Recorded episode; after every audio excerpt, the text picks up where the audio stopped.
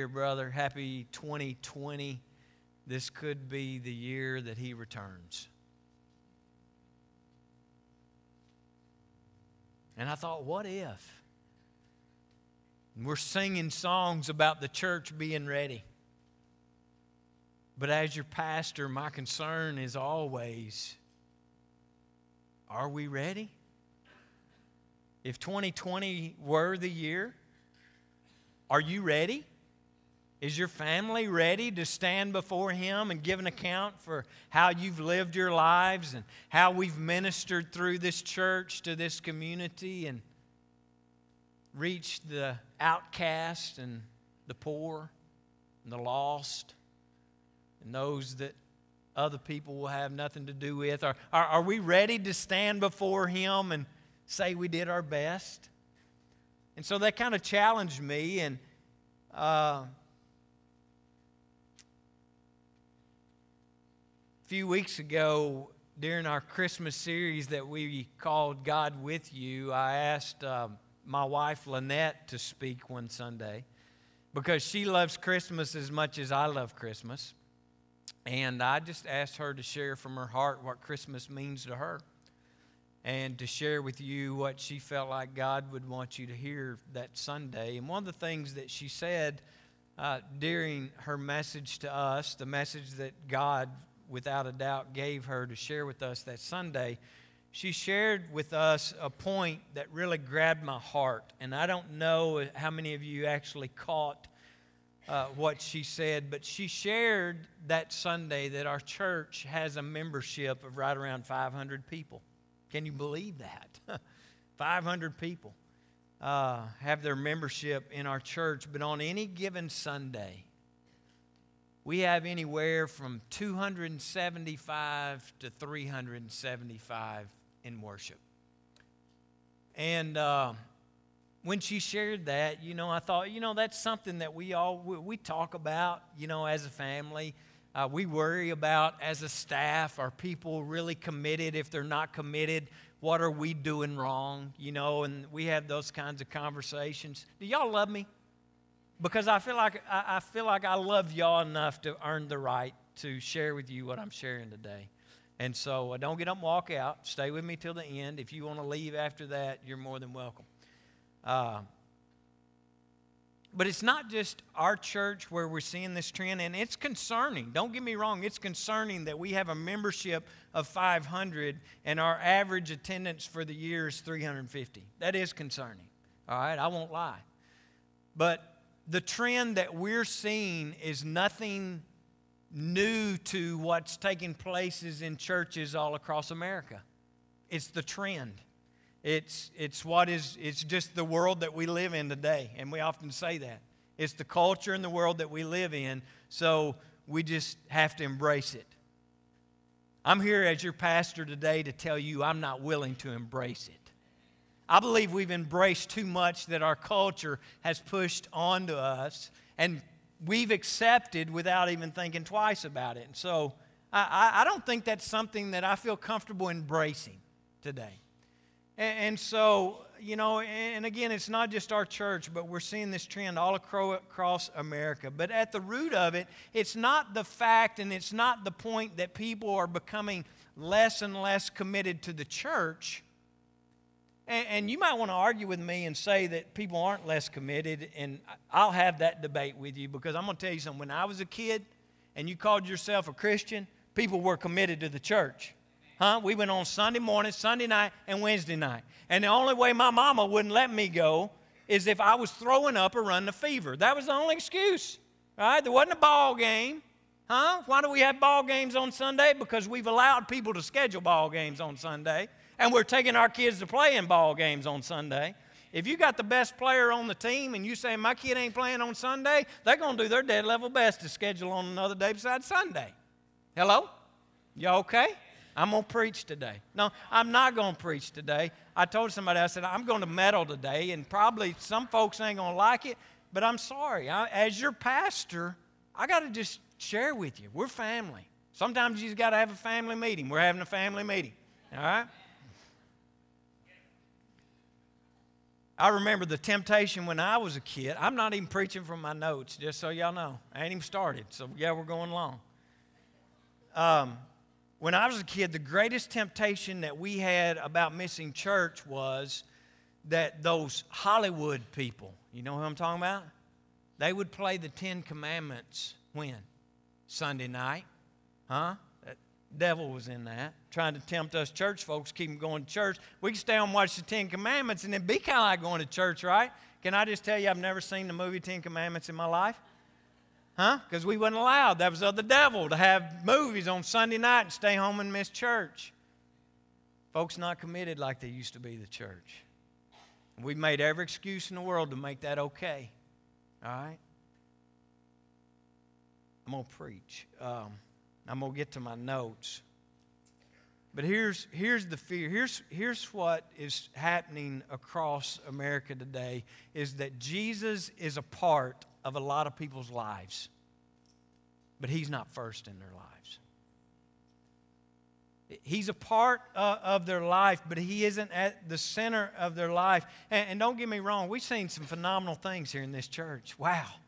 The things that we've seen happen in a little town like we live in and God to do God to do what he's done in a, a little church like this and yeah we used to be a little church and uh, you know, a lot of folks are around this country, and some of you don't know it, but they, you know, they look at statistics. They look at what's going on around our denomination. And I've talked to general superintendents and, and, and lots of other folks, and they're amazed at the fact that our membership is 10% of the population of the city that we live in. That's unheard of.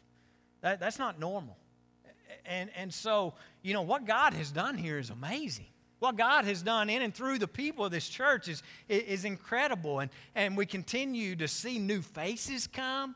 We continue to, to see new families move into the community and come and, and visit and worship with us every single week. We continue to, to see people come to know Christ as their Savior. Over the last five weeks, out of four of those last five weeks, we've had baptisms. Uh, more people have talked to me about uh, baptisms coming up. But here's the deal in all of that and all through the great and awesome things that God has done, we got to be careful. We've got to be cautious because here's the natural tendency of a lot of churches in our culture today when they have experienced some growth or experienced some things, God doing a great work in the church. The tendency is this they begin to lose focus on what the mission is and they begin to work so hard at trying to just maintain what they've got. And, and I find us doing that. I find our staff doing that sometimes. We got to just hold it all together, right? We got to keep it from falling apart. I've said a lot of times this church will continue to grow as long as we don't screw it up, right? As long as we don't mess it up. Our community's growing, the church will grow. But we feel like we've got to maintain what we've got and we got to keep everybody happy and we got to keep everybody on the same page. God, forgive us if we've got our eyes off the mission. And I'm talking to staff here if we've got our eyes off the mission and got it on maintenance and maintaining what we got. That's not what God called us to do. He didn't call us to maintain, He called us to win souls for Jesus, to make disciples, to go into all the world and, make disciples. And so, you know, studies show that many churches that have experienced growth have found, them, found themselves uh, in this mode of, of maintenance, just trying to maintain what they've got, hold it all together and keep it from falling apart and to keep other people from, you know, keep them from, from going to another church down the road. And as your pastor, as your pastor, it's my responsibility, folks, to make sure we stay focused on what we need to be focused on. And that doesn't always mean that it's going to be easy. That means sometimes we just have to have a family meeting. I can't think of a better time to have one than the beginning of 2020 to get everyone on the same page, advancing the mission instead of trying to maintain what we've got. But the truth of the matter is, there's a lot of people in churches today that are singing the songs, He is Lord of all, and He's not Lord at all in their lives. He's just a part of what they're doing, He's a part of of their life, and He's not the center of their life. He's not the foundation uh, of their life. And they're just sitting on the sideline watching the rest of us try to do the work of God. There are a lot of people that attend churches today who have never really bought into the mission, and the mission is to save the lost. The mission is isn't just to maintain what we have, but the mission is that we will be committed. Listen, we will be committed to do whatever it takes to win the lost. You with me? Huh? To do whatever it takes to win the lost.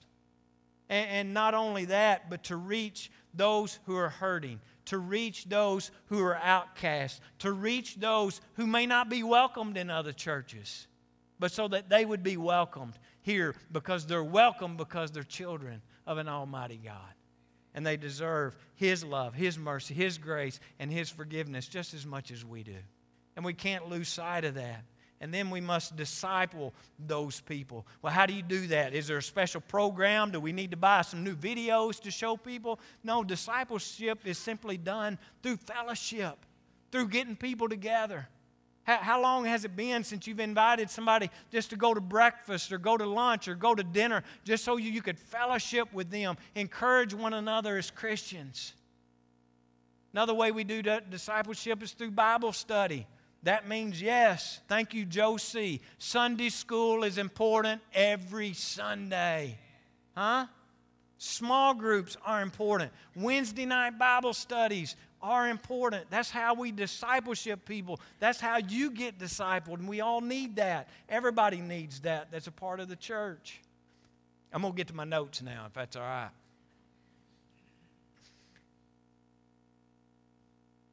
This mission can simply be defined like this putting Jesus first in 2020. Put Jesus first in 2020, not just making him a part of our lives or part of what we do or part of our family, maybe a couple Sundays a month if we don't have a better offer. Putting Him first in all things. Call me crazy, but I still believe God wants to do some great things in the days ahead. I don't think He's done. If He was done, He'd already come and got us. He's not finished yet, and I believe with all my heart the best is yet to come. So, over the next few weeks, we're going to be talking about what that looks like. All right? If you're interested, that's what we're going to be talking about what that looks like as we look at Paul's letter to Colossians. Some of you are going to think I've lost my mind because the passage I'm looking at this morning is the exact same piece, passage I preached from a few weeks ago. All right? I'm not crazy, I'm not losing my mind. Uh, sometimes people point out, yeah, you preached on that back in January in 2000. Yeah, yeah, well, I preached on this four weeks ago, so we're going to hit it again. How about that? Uh, uh, because as I prepared from this passage, uh, for that message, something stood out to me that I felt like we just really needed to dig deeper into. And so, yes, we're going to look at it uh, again, but we're going to look at the whole letter of Colossians uh, as we start this new year because I, I, I felt like this is important because Paul. Paul wrote this letter. The point of his letter is basically this, and I think it's perfect as we enter into a new year. The point of Paul's letter is this it's not about us, it's not about you, it's not about me. It's not about us. Right? Yes, Jesus has done a lot of awesome things for us, no doubt. Matter of fact, I'd be willing to say that Jesus has done more for you than anybody else in this world has ever done or will ever do. Huh? He's done, he's done some, some great things, but it's not about us. Now, real quick, just to give you some history to the context of this letter. First, we know that it was written while Paul was in prison. One of the many times that he had been put in jail. Why? Because he put Jesus first. Right? And so he writes this letter from jail. He's in jail because he refused to stop telling everybody that Jesus was Lord. He refused to stop telling everybody that Jesus has risen, risen from the dead. He refused to water down the message. He refused to, to allow culture to shape his message. And so it didn't make him very popular. So he found himself in jail. Uh, we also know that, that Paul had never actually met these Colossians that he's writing this letter to. Never actually met the church. A friend of his started the church. We see there in verse 7, his name was Epaphras, I believe is how you pronounce that. But Epaphras shared with Paul some things that were going on in the church uh, that was very concerning to the Apostle Paul. And so, thus, the reason that he's writing that letter. The first thing uh, is that Paul is concerned because the believers seem to have uh, begun to get influenced by the culture around them in a way that had misconstrued their beliefs about God, it had uh, uh, basically watered down the gospel, uh, and it affected the mission as a church to do what the church had been called to do. And, and then, secondly, he's addressing their concerns about why he's always in jail. Uh, you know, they're beginning to question, all right, this Apostle Paul, he's a man of God. He's, you know, speaking the word of God. Why is he spending so much time in jail? Why every time I look at booked, he's on there? Huh? You know, I mean, if, if it were me, think about it. You understand the murmurings because if every Sunday we had a guest preacher standing up here, oh, by the way, the pastor's in jail again, right? The board would very quickly go, we can't have this. This is bad perception for the church. The dude's in jail all the time. And so, you know, we're going to cut him loose and let him go, right? Uh, and uh, just for the record, side note here, I, I watch Booked every single day. You can ask the staff. I check it regularly just to see if any of y'all are on it. And so. Mm. And y'all think I'm kidding, but I'm not. Mm. Because more often than not, uh, so anyway, Paul's writing this, them this letter. He writes them this letter first to correct their view of God, and secondly, to explain why he's willing to suffer for the sake of the gospel and oh, by the way, that they should be willing to do that as well.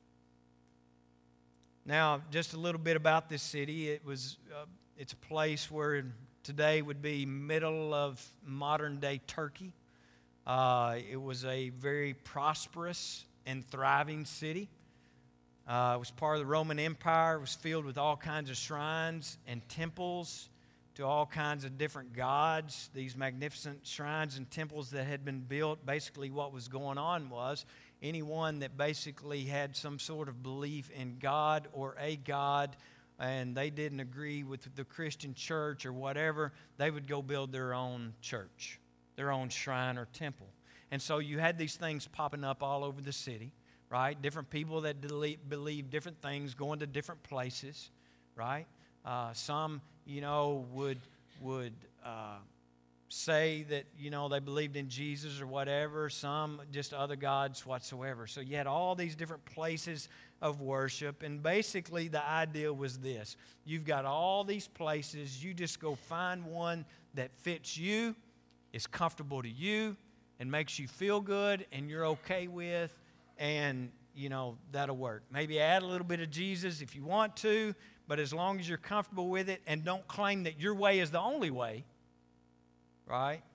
And what happened was is this buffet style of religion, you know, what was happening with all these other places of worship coming together, what was happening was this pick and choose what you like and what you don't like was beginning to find its way into the church. Because oh, by the way, down the road they don't do it that way. They don't make they you know they don't ask people to do these things. They don't ask people to sacrifice. They don't ask people to tithe. They don't even receive an offering. You know, and all these different things were going on, these different ideas, and it was beginning to seep into the church, and it was beginning to affect the church because, uh, uh, because of what was going on around them. And, and, you know, they weren't actually rejecting Jesus, they had just turned uh, their faith into more like a uh, I don't know how to say it other than Jesus light. you know, some of y'all kind of know y'all know what Bud Light is, right? So it's kind of kind of like that. Some of you don't know. They had turned their faith into a Christian light version, a Jesus light version uh, of Christianity. And I'll be perfectly honest, that sounds a whole lot to me like what's going on in our world today. Sounds a whole lot like it, right? And so here's what Paul says in response to that. What's going on starting in verse 15. And again, yeah, this is going to be familiar to it. We looked at it originally a few weeks ago from the NIV version. I want to let us to look at it from the NLT version today uh, because I like the way uh, it says what we're, we're talking about. Verse 15, chapter 1, Paul says this Christ is the visible image of the invisible God. He existed before anything was created and is supreme over all creation. For through him, God created everything in the heavenly realms and on earth. He made the things we can see and the things we can't see, such as thrones, kingdoms, rulers, and authorities in the unseen world. Everything was created through him and for him. So, what does Paul mean that all things were created by him and for him? Well, basically, what Paul is explaining here and we looked at is that Jesus is Lord. Jesus is God. The only uncreated thing is God, which means that Jesus was God. Now, I would say that most of us here today agree with that, right? I, I would say that the majority of us here today would agree with that, but there are other religions in our culture today that don't agree with that. As a matter of fact, there are some other uh, religions and people, even in our community today, that don't believe that. As a matter of fact, the Mormons and the Jehovah Witness and the Muslims and some others as well, as well will teach that Jesus, yes, was a great man, that Jesus was a great moral teacher, or maybe even they might call him a, a prophet, but they will still strongly reject the fact that Jesus was God and that Jesus is Lord, even some to the fact of where they may want to get violent about it. Because if Jesus is God, the rules of life change altogether if He is Lord. That changes everything because it means that if Jesus is God, then don't miss this. Jesus must be at the center of everything because everything was created through him and for him. So that changes everything if Jesus is, is Lord and Jesus is first. Friends, think about this this morning. You were created by Jesus and for Jesus. I want you to let that sink in. You were created by Jesus, and you were created for Jesus. But there's a lot of people in our world today that think they were created for other reasons. See, there, there are some people today who think that they were created to be a parent. Some think that they were created to be a spouse. Some think that they were created to be a, a singer. I thought for years and years and years that I was created to play sports, right? Because I was God's gift to sports. But there's a lot of people today that think that's why God created them was to play sports or to be a teacher or they were created to be a builder or created to be a banker or created to be a counselor. You know what? We can't miss this today. We weren't created for our parents. We weren't created for a job.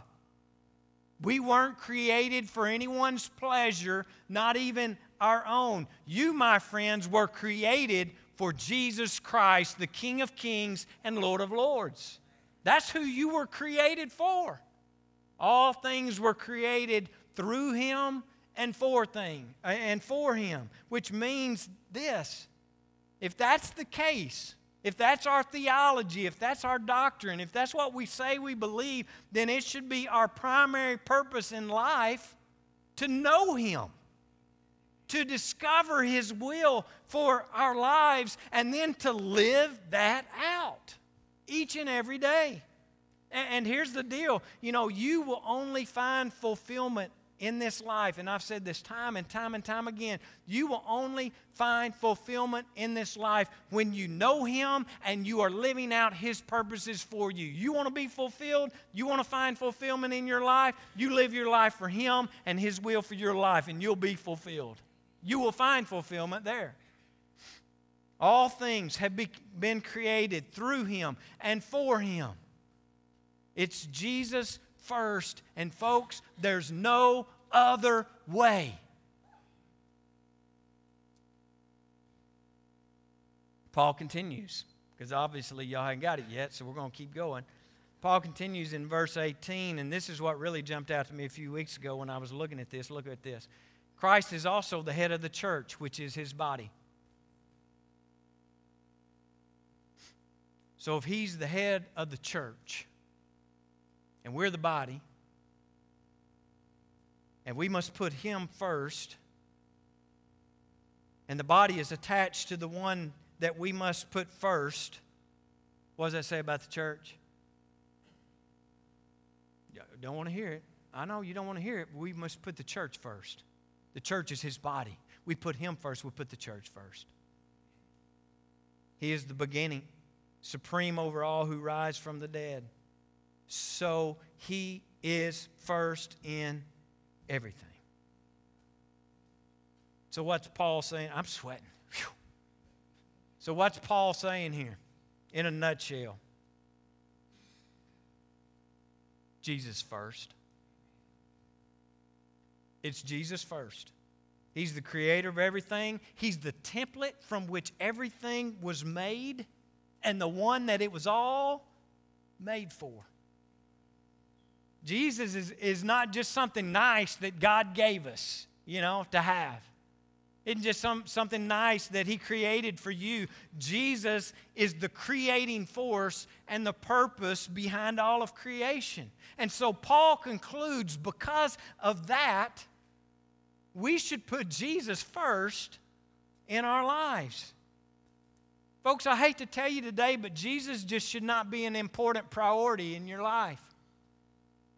He, he should not just be one of the important priorities that we have on our schedule. He's not just an important chapter in your story. He is the book by which all the other chapters of your life should be written.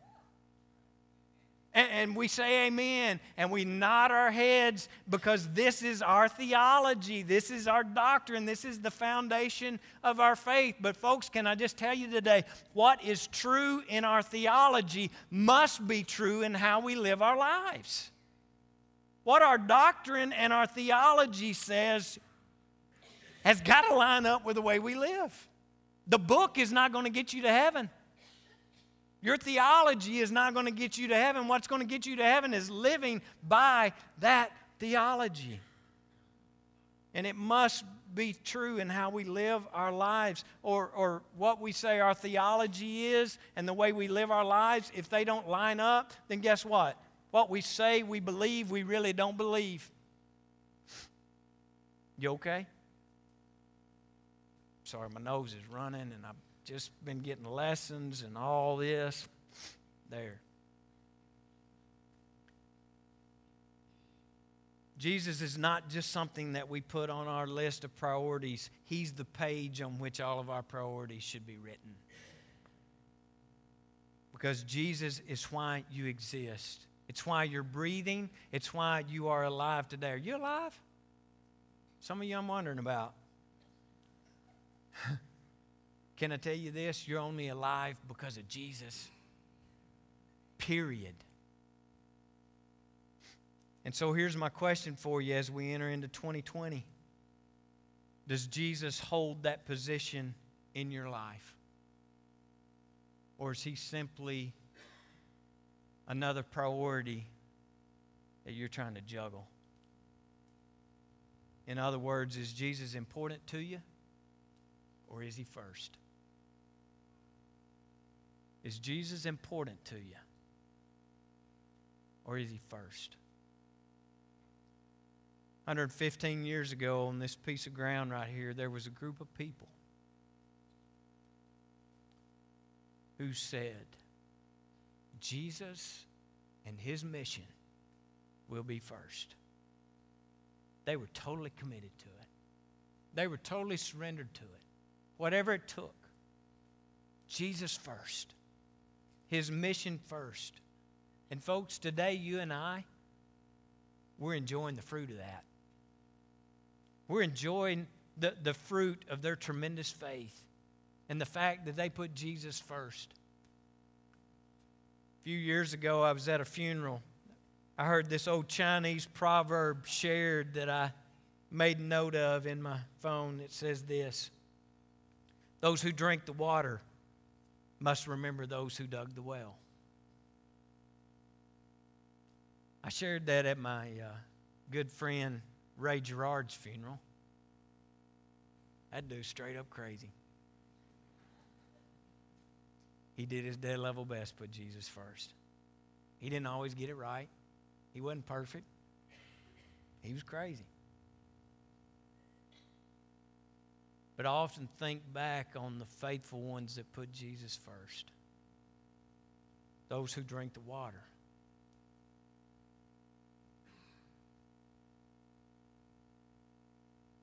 Must remember those faithful saints that dug the well.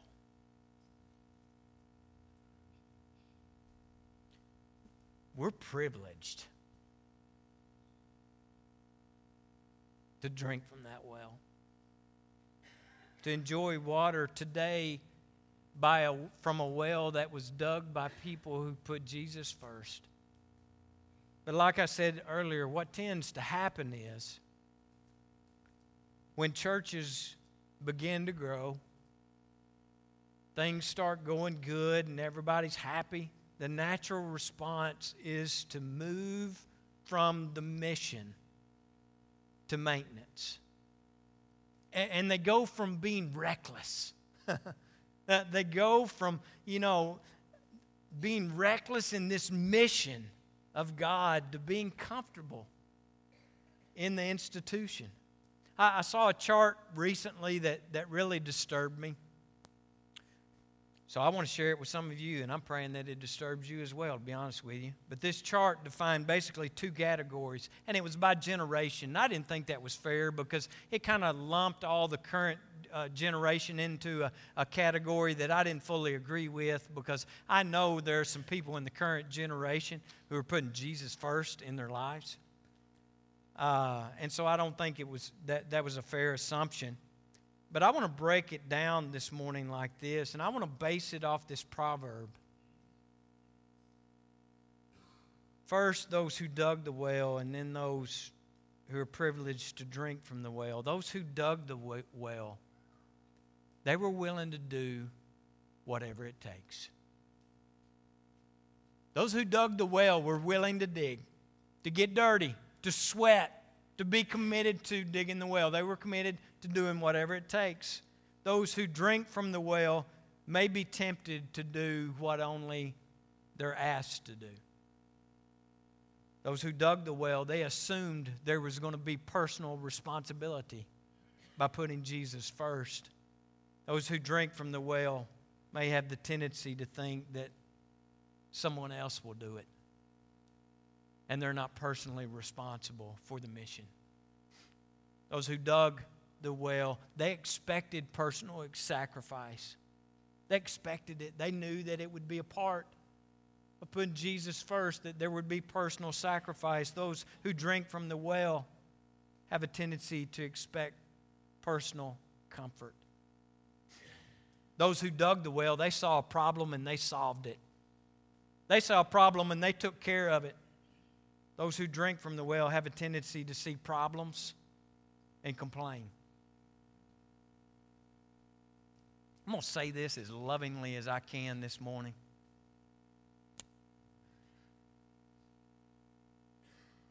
Complaint department's closed. Just so you know.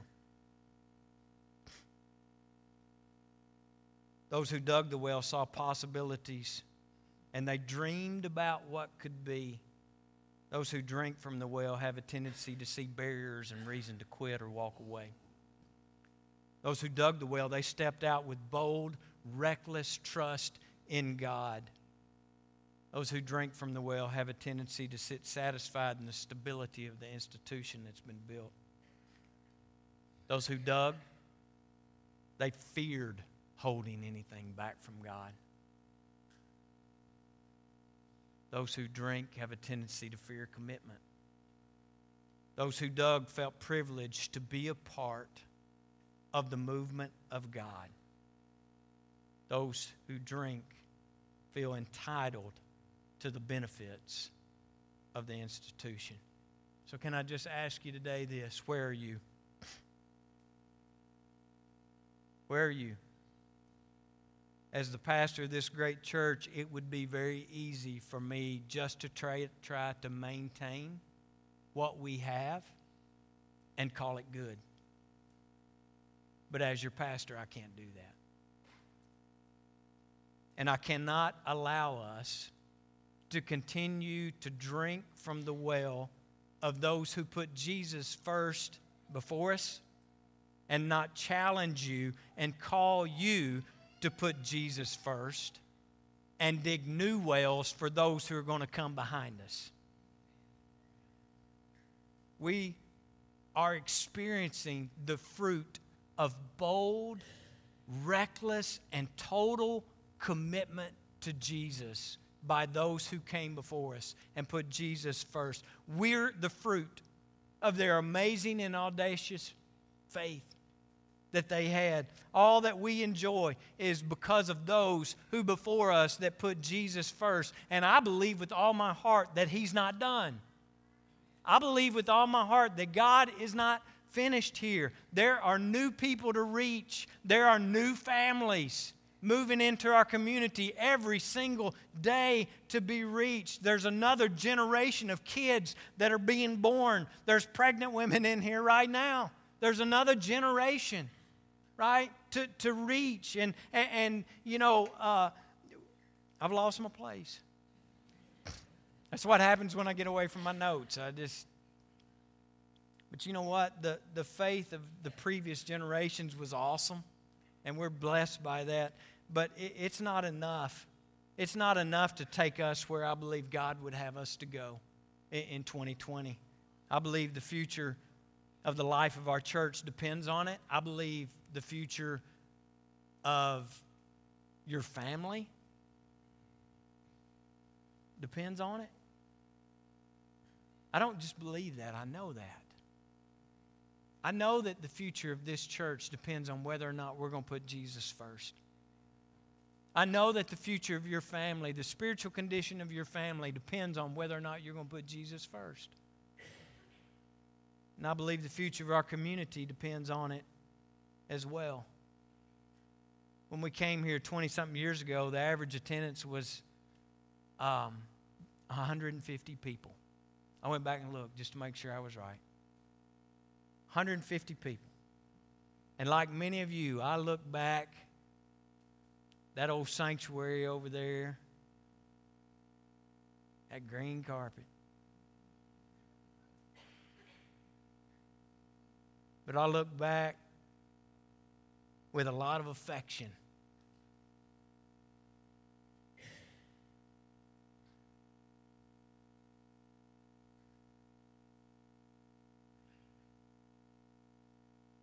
A lot of love, a lot of respect for those people, for that group of 150. They were courageous, they were bold, they were selfless, they were generous. But for the most part, their day is past. There's still a few that are left around here, but many have gone to be on Go home with Jesus and be with Him. Folks, we're next. You know, they say in sports all the time next man up, we're up. We're up. We're the next generation. We are the next wave of this movement.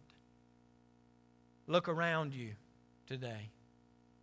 Will the people seated around you and those that you see on this platform will they offer themselves to what God wants to do next? Because I don't believe God is done.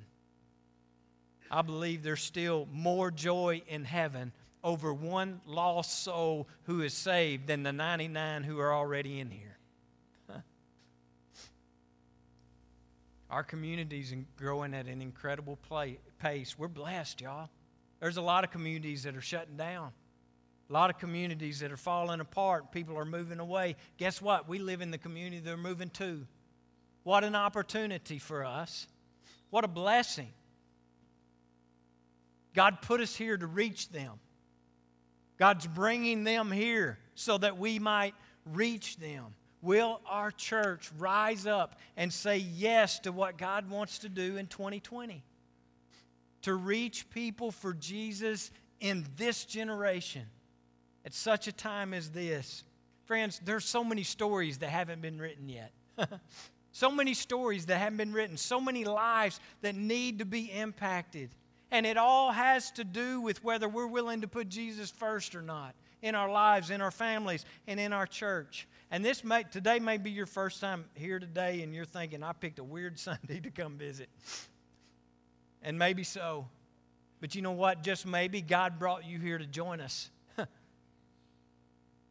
You know, maybe you coming today wasn't an accident after all, and God wants you to join what He's doing here and what He's going to do in 2020 and jump in and be a part of that. And I want to encourage you also come back for the next few weeks. Give me a chance. All right? Come back, all of you. Come back for the next few weeks as we unpack this. All of our sermon series are important, but I just believe that this one is extremely important for our church. So I want to ask you, if at all possible, prioritize being here every single week if you can. I believe that if we will commit to putting Jesus first in 2020, that this will be a defining moment for the future of our church and the direction that we are heading in the days ahead. And I want you to be a part of it. I want you to be a part of it. And this morning, Hayden asked me, he said, What time do you want me to come up and play? You want me to come up and play at the end of the service? I said, No, it's going to just end awkward. I don't know any other way to do it. This morning, I'm going to ask you to publicly put your yes on the table. To publicly say, Yes, I will put Jesus first in 2020. The particulars of that, we don't know. You don't know what the particulars of that are going to be. Just that you're willing to say, Yes, I'll put Jesus first and I'll be listening and I'll be available to what He wants to do in my life and in my family and in our, our church. And if that's you today, I just simply want you to stand with me as we close together with a time of prayer this morning, committing to put Jesus first in 2020. If that's you, would you stand with me as we close?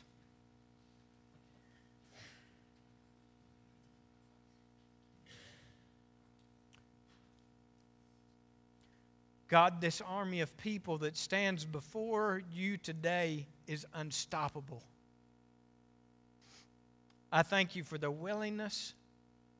I thank you for their commitment to stand before not just their brothers and sisters in Christ, but to stand before a holy God and say, Yes, I will put Jesus first in 2020. I don't know what that means, I don't even know what to expect from that, but I want to put Him first. I want to make Jesus the page that all of my other priorities and plans are written on and around. And so, God, today I thank you for this awesome reminder of who we are. We are your creation. You created us. All three things were created through you and for you. And we needed to be reminded of that. We need to be reminded of that daily because I believe that'll change our focus to where it needs to be, and that's on you. And that's putting you first because we were created for you and for no other reason. So, God, today I know you're doing a work here. I thank you uh, for this word today that uh, you gave Paul to share with this, this church centuries ago. But God, it's so real and it's so re- relevant to us here today. God, forgive us if we have gotten to a place to where we're just trying to maintain what we've got and to keep everybody happy. God, forgive us of that. But God, I pray that we'd be, stay focused on the mission, and the mission is to do whatever it takes to win the lost, to do whatever it takes to reach this world for Jesus, to reach out to the hurting, to reach out to the sick, to reach out to the outcasts, just like Jesus did when he was here. Man, he was, he was with people that nobody else wanted to be around, and everybody thought he shouldn't be around. God, help us to be more like that. Help us to be more like you. And yes, it's going to get messy. It's going to make people mad. People aren't going to understand it. People are going to talk about us. But God, all that really matters is what you think. We stand before an audience of one today, and that's all that truly matters. And so I pray today that you would find us faithful. And we look at this and we go, it's an overwhelming task. We can never do it. That's exactly right. We can never do it. But you gave us a helper your Holy Spirit is here to lead us and to guide us. And I pray that we would be attentive to the Holy Spirit, follow the leading of the Holy Spirit in our lives and in our church, because we've seen the power of that in the book of Acts and what happened when this movement began. I pray that the next wave of this movement would start as we move out these doors uh, uh, today. We're not leaving the church today. Thank you so much that the church is not a building. The church is the body of Christ, it's the living, breathing people that you've called to this mission. And we're going to go out from here today living out that mission. That's what we've been called to do. Give us the help that we need. Give us everything that we need in order to be able to do it. And we will give you the glory and the honor that you deserve in the days ahead as we watch what you do in and through some people and a church who's willing to put Jesus first. And God, if you were to come back this year, if 2020 is the year that you return, I pray that every single one, we sang about it earlier, that all of us are ready for your return. But God, if there's one here today that's not ready, I pray that they would get themselves ready, that they would uh, uh, find a place, find a time today before it's too late to make that commitment to you, surrender their life to you, to put you first in their life because they've been trying to put everything else first in their life, and that's just not working out. It never works out. We'll never find that fulfillment without finding our lives where you want them to be, and that's in a relationship with you. Thank you for what you've done. Thank you for the faithful saints of the past. But I pray that this generation, this group of people, would be looked back upon and go, they, they were faithful. They dug the wells. They dug the wells that needed to be dug in their time. God, find us faithful and forgive us when we fail you. In Jesus' name we pray. Amen.